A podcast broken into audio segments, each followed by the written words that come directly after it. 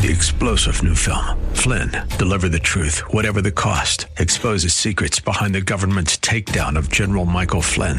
Flynn knew what the intel world had been up to. He ordered the first audit of the use of contractors. This set off alarm bells. He told the truth. He was the most dangerous person for Donald Trump to hire. They had to get rid of Flynn. Flynn, deliver the truth, whatever the cost. Available now. Watch it today. Go to salemnow.com. Salemnow.com.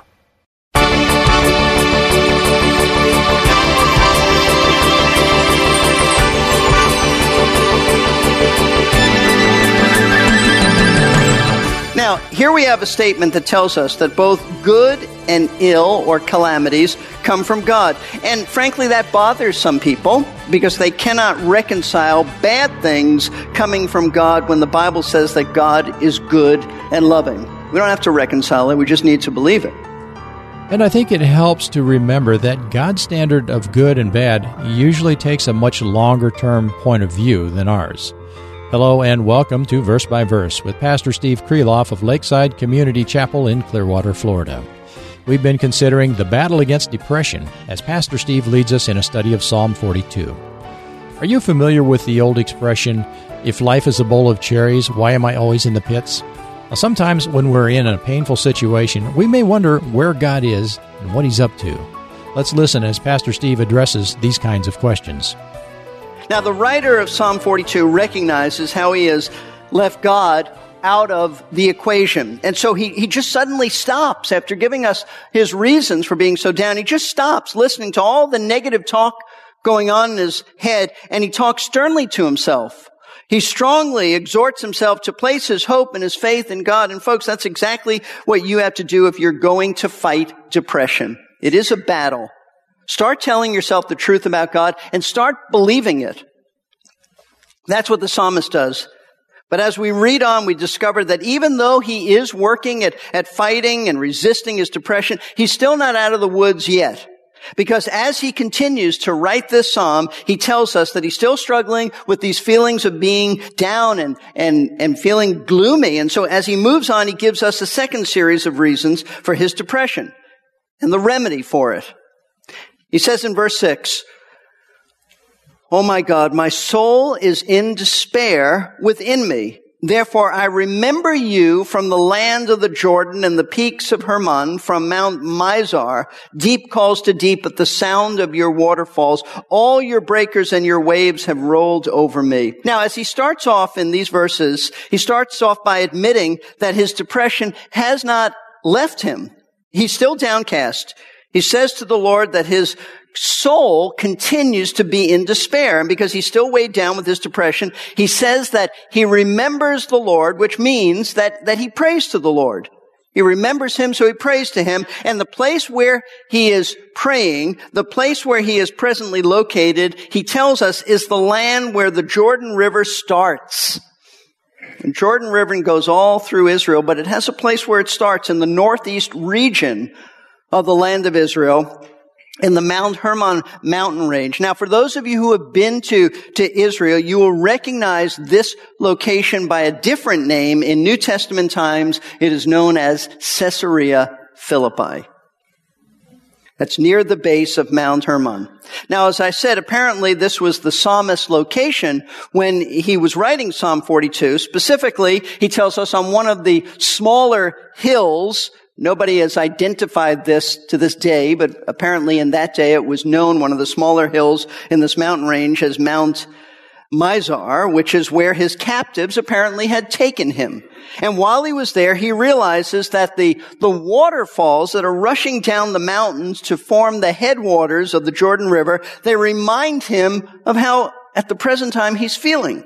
He compares what his soul is going through to the sound of the cascading waterfalls. When he says deep calls to deep, he means one roar of water is calling out to another roar of water and waves upon waves crashing down the mountain. In other words, he feels overwhelmed by his circumstances and in a figurative sense, he feels like he's drowning in all of his problems. These waves upon waves of, of water just falling down remind him, that's how I feel. But here's something important to see. Notice how this man refers to his problems. He calls them your waterfalls, your breakers, your waves, meaning that he attributes his problems to God. Now, why is this significant? Because it tells us that this son of Korah recognizes that all that has happened to him, being taken against his will, the taunting of his adversaries, his removal from his ministry at the temple, all of these things are God's doing in his life. That is to say, he realizes that God is behind every one of his problems. He knows that God in his sovereignty, meaning he's in control of everything, that he has sent these waves of difficult circumstances into his life. That is a profound truth to understand.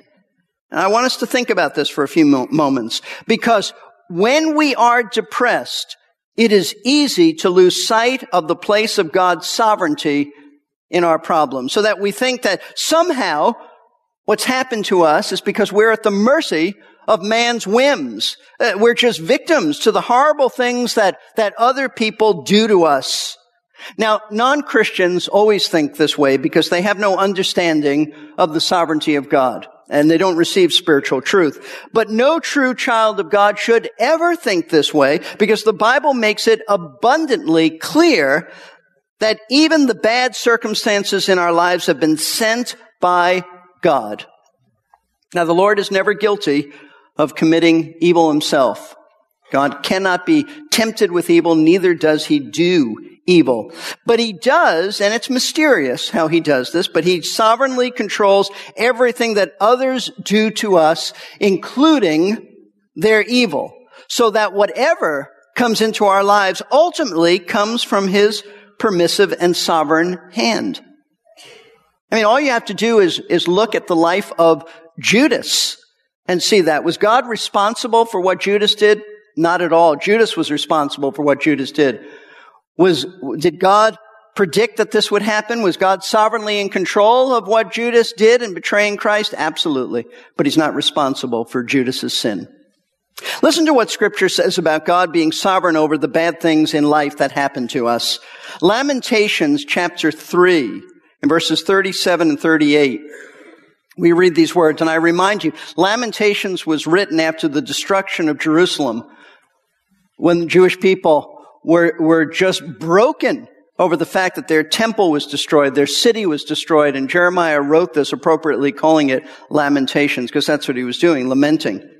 Here's what these verses say. Who is there who speaks and it comes to pass unless the Lord has commanded it? Is it not from the mouth of the Most High that both good and ill or calamities go forth? So what he's saying is Nobody can do these things unless the Lord has commanded it to happen. Now, here we have a statement that tells us that both good and ill or calamities come from God. And frankly, that bothers some people because they cannot reconcile bad things coming from God when the Bible says that God is good and loving. We don't have to reconcile it. We just need to believe it. But let me go back to the very death of our Lord. What happens for us in terms of what Christ did, that was good. We even call it Good Friday. Wasn't a good day for him. Good Friday for us. What he did for us was good. It was the highest expression of God's love for us. Yet what Jesus himself experienced in terms of being betrayed by Judas, mocked and tormented by the Jewish religious leaders and crucified at the hands of the Romans, that was just evil pure evil. But the Bible makes it clear that all of this evil was under the sovereign hand of God. God let these men do what was in their hearts to do.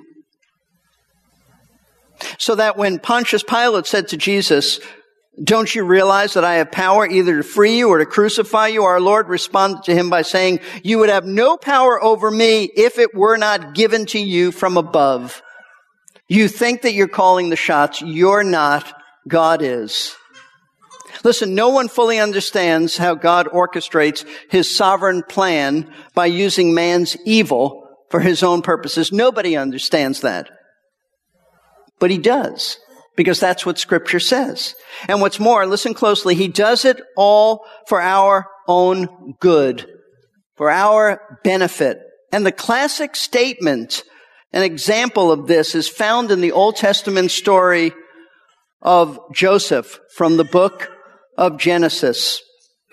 In reading about Joseph's life, one can't help but see that there's a pattern in his life, a pattern of horrible and unjust things that happened to this young man.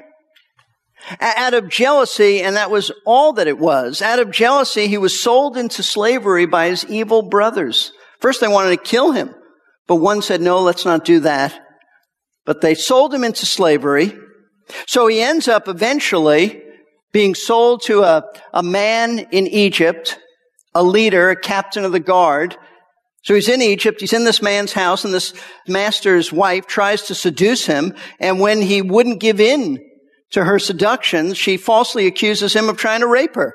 So, because of that, he's thrown into prison where he meets two of Pharaoh's servants and he interprets some dreams that they had with the request that that one of them, upon being released, would tell Pharaoh about him that he's in prison unjustly here, so could he get him out? But this man forgets. And listen, it, a little bit of time didn't go by. Two whole years go by with Joseph languishing in prison before he, this man finally remembers to tell Pharaoh about him. Now, the questions are these. Could God have restrained Joseph's brothers from selling him? Absolutely. But he didn't. And could he have restrained this malicious woman from falsely accusing Joseph? Yes, he could have but he didn't. And could he have brought Joseph to the mind of Pharaoh's servant a lot quicker than two years? Yes, but he didn't. So, what was Joseph's assessment of all of this evil? And it was evil done to him. After all of these bad things had happened to Joseph, instead of getting bitter, instead of having a pity party, Joseph looks back at his life and these events. And here's what he says to his brothers. And I think you're familiar with this, but this is important to understand. He said this, you meant evil against me. He didn't sugarcoat it. He didn't say, you're really good guys. You just had a momentary lapse. I understand. I'm an annoying person. And that's why you did. He didn't say that. He said, you meant evil against me, but God meant it for good in order to bring about this present result to preserve many people alive. What's he talking about? The good that Joseph was referring to is that it was through these unjust events and circumstances that God eventually made him the prime minister of Egypt so that he could be in a position that when Israel faced extreme famine, fledgling nation, in danger of being wiped off the people groups of the world, that Joseph would be in this position to provide food for them so that they would survive and all the promises of God through them would take place. And many years later, the apostle Paul would echo Joseph's words in his oft-repeated statement of Romans 8:28, and we know Paul said that all things work together for good to those who love God, meaning believers, to those who are called according to his purpose, meaning believers are called for the purpose of ultimately becoming like Jesus Christ, character development. That's how God works in our lives. He uses all these things to develop us to be like Jesus. Listen, you may not understand how God is using the horrible circumstances of your life for your good, but He is. Paul said, we know these things, not that we understand them, and we know these things. And that's what you have to hang on to when you're going through a time of depression. You may be down emotionally, but you can still trust God. You trust Him that He is sovereign, He is good, and He is wise. Writing on this very issue of trusting God in light of Him being sovereign, author Margaret Clarkson has written these wonderful words, encouraging words. She said the sovereignty of God is the one impregnable rock to which the suffering human heart must cling. The circumstances surrounding our lives are no accident. They may be the work of evil, but that evil is held firmly within the mighty hand of our sovereign God. All evil is subject to him and evil cannot touch his children unless he permits it. God is the Lord of human history and of the personal history of every member of his redeemed family. It's great to know. Now, going back to Psalm 42, we know that the psalmist believed in the sovereignty of God. He tells us that because he speaks of these bad circumstances as God's waterfalls and God's waves rolling over him. He also recognized that although God had sent these troubles into his life, the Lord was loving and he was kind. And I say that because of what he says in verse 8. The Lord will command his loving kindness in the daytime and his song will be with me in the night, a prayer to the God of my life. In spite of his perilous situation, this man knows that God will direct his love to him in the daytime. In other words, out of love for his welfare, God, he knows, will protect him each day. That's what he's saying. And his response to this love from God is that at nighttime he said he's going to sing to the Lord, which would be his prayer. He tells us that's his prayer. Apparently he would do this, sing at night as a prayer to the Lord to encourage his heart, lift up his spirits. See, no matter how terrible, how horrible he felt, no matter how bad things got for him, this man, this son of Korah, he did not forget God. Even far away from Jerusalem. He didn't forget God, but sadly, he did feel at this point that God had forgotten him. Notice what he says in verses 9 and 10. I will say to God, my rock, why have you forgotten me? Why do I go mourning because of the oppression of the enemy? As a shattering of my bones, my adversaries revile me while they say to me all day long, where is your God? Although the psalmist, he does understand that God is sovereign. He does know that the Lord loves him. He even refers to him here as his rock, indicating that God is his refuge from danger. In spite of all this, he still feels like God has forgotten him. That's what it feels like to him. And why does it feel this way? Why does he feel this way? Because from his perspective, God has not acted quickly enough to rescue him from his enemies and return him to his work at the temple in Jerusalem. Now, God has not forgotten him. He feels like God has, but God has not. See, he's still struggling with some of the same old issues that caused his depression in the first place, which is what he tells us in these two verses when he says his, his enemies, he's already told us this, but he tells us again, because he's still struggling, his enemies continue to taunt him by saying to him, where is your God to help you? In fact, they are relentless, he says. They say this to him all day long. Could you imagine that?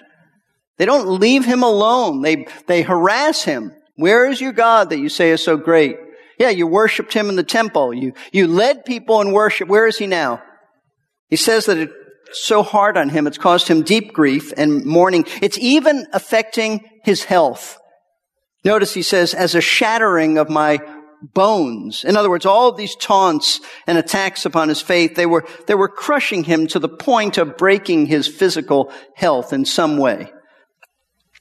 You see, what this man is going through, this, this emotional roller coaster of going up and down between faith in God as sovereign and loving and yet doubting that God would take care of him. That's part of the very struggle that a believer has in being depressed. It's, it's a roller coaster of emotions. You know the truth about God, but you don't always apply the truth about God. And so you vacillate between faith and despair. That's exactly what this man is experiencing. So what's the remedy when you get like this? What's the remedy when you get depressed? What can you do when you intellectually know the truth about God? You know doctrine, you know Bible verses, but emotionally you feel as if God has abandoned you and forgotten you. Well, the cure to all of this, the remedy to this, it's the same one the psalmist mentioned earlier in the psalm. Verse 11, he comes right back to it. Why are you in despair, O my soul? And why have you become disturbed within me? Hope in God, for I shall yet praise him, the help of my countenance and my God. The remedy to your depression, once again, let me say this, is just stop listening to yourself and all of your negative thoughts and start telling yourself the truth.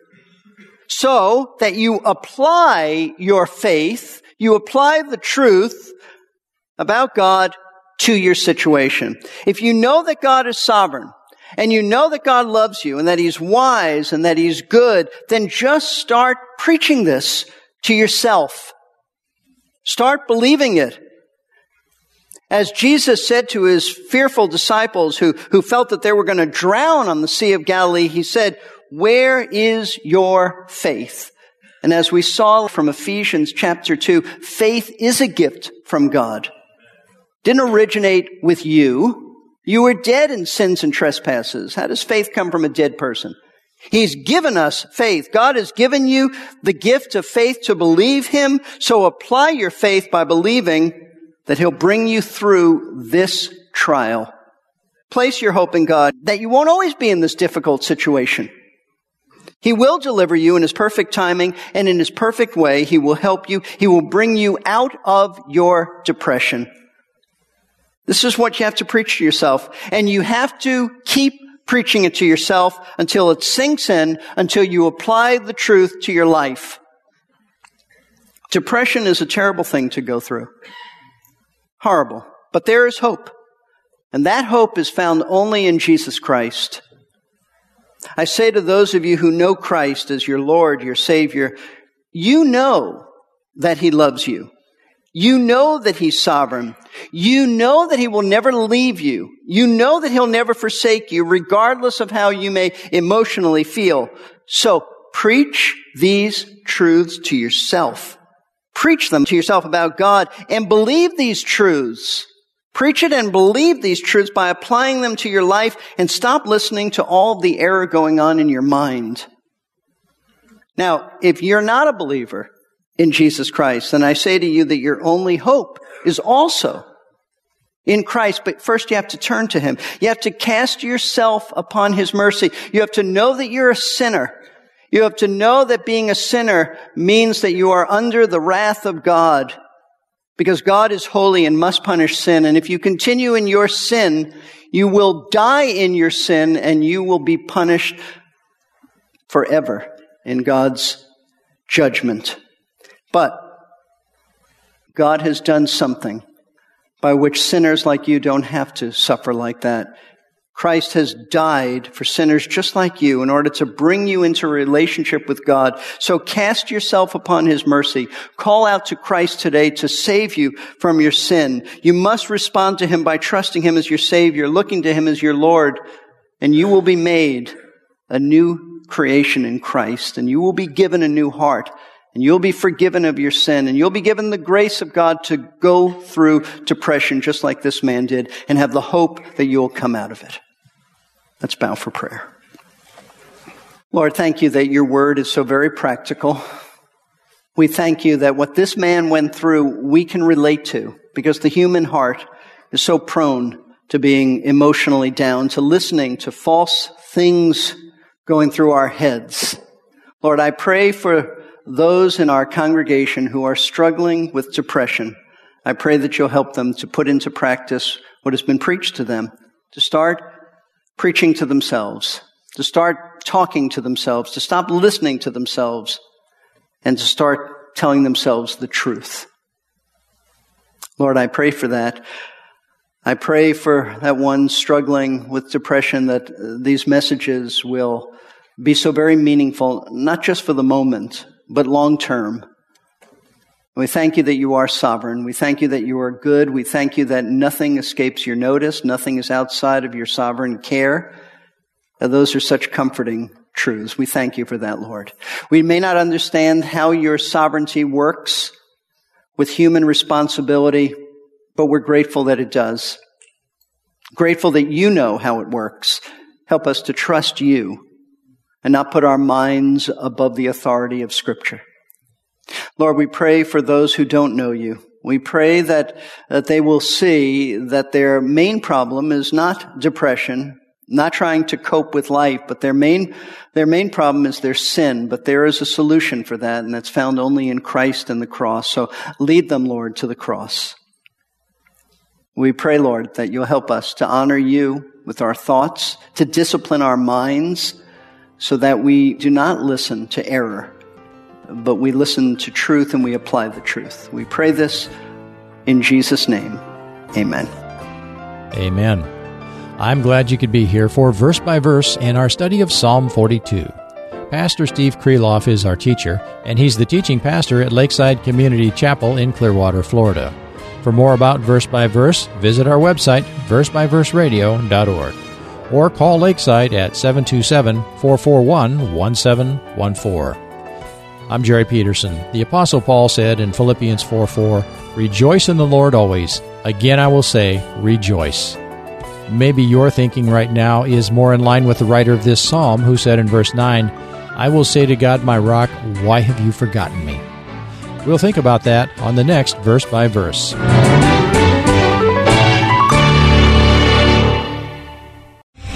Three star general Michael J. Flynn, head of the Pentagon Intelligence Agency, knew all the government's dirty secrets. He was one of the most respected generals in the military. Flynn knew what the intel world had been up to, he understood its funding. He ordered the first audit of the use of contractors. This set off alarm bells. The explosive new documentary, Flynn, Deliver the Truth, Whatever the Cost, and covers the facts behind this scandal. Flynn told the truth. He was the most dangerous person for Donald Trump to hire. I find out the worst enemy that I'm going to face in my life is right here in America. They took my assessment and they wanted me to change it. And I was like, I'm not changing it. They had to get rid of Flynn. With in depth interviews, archival footage, and never before seen personal records of the man behind the headlines. I just felt like I was drowning. Flynn, deliver the truth, whatever the cost. Available now. Watch it today. Go to salemnow.com. Salemnow.com.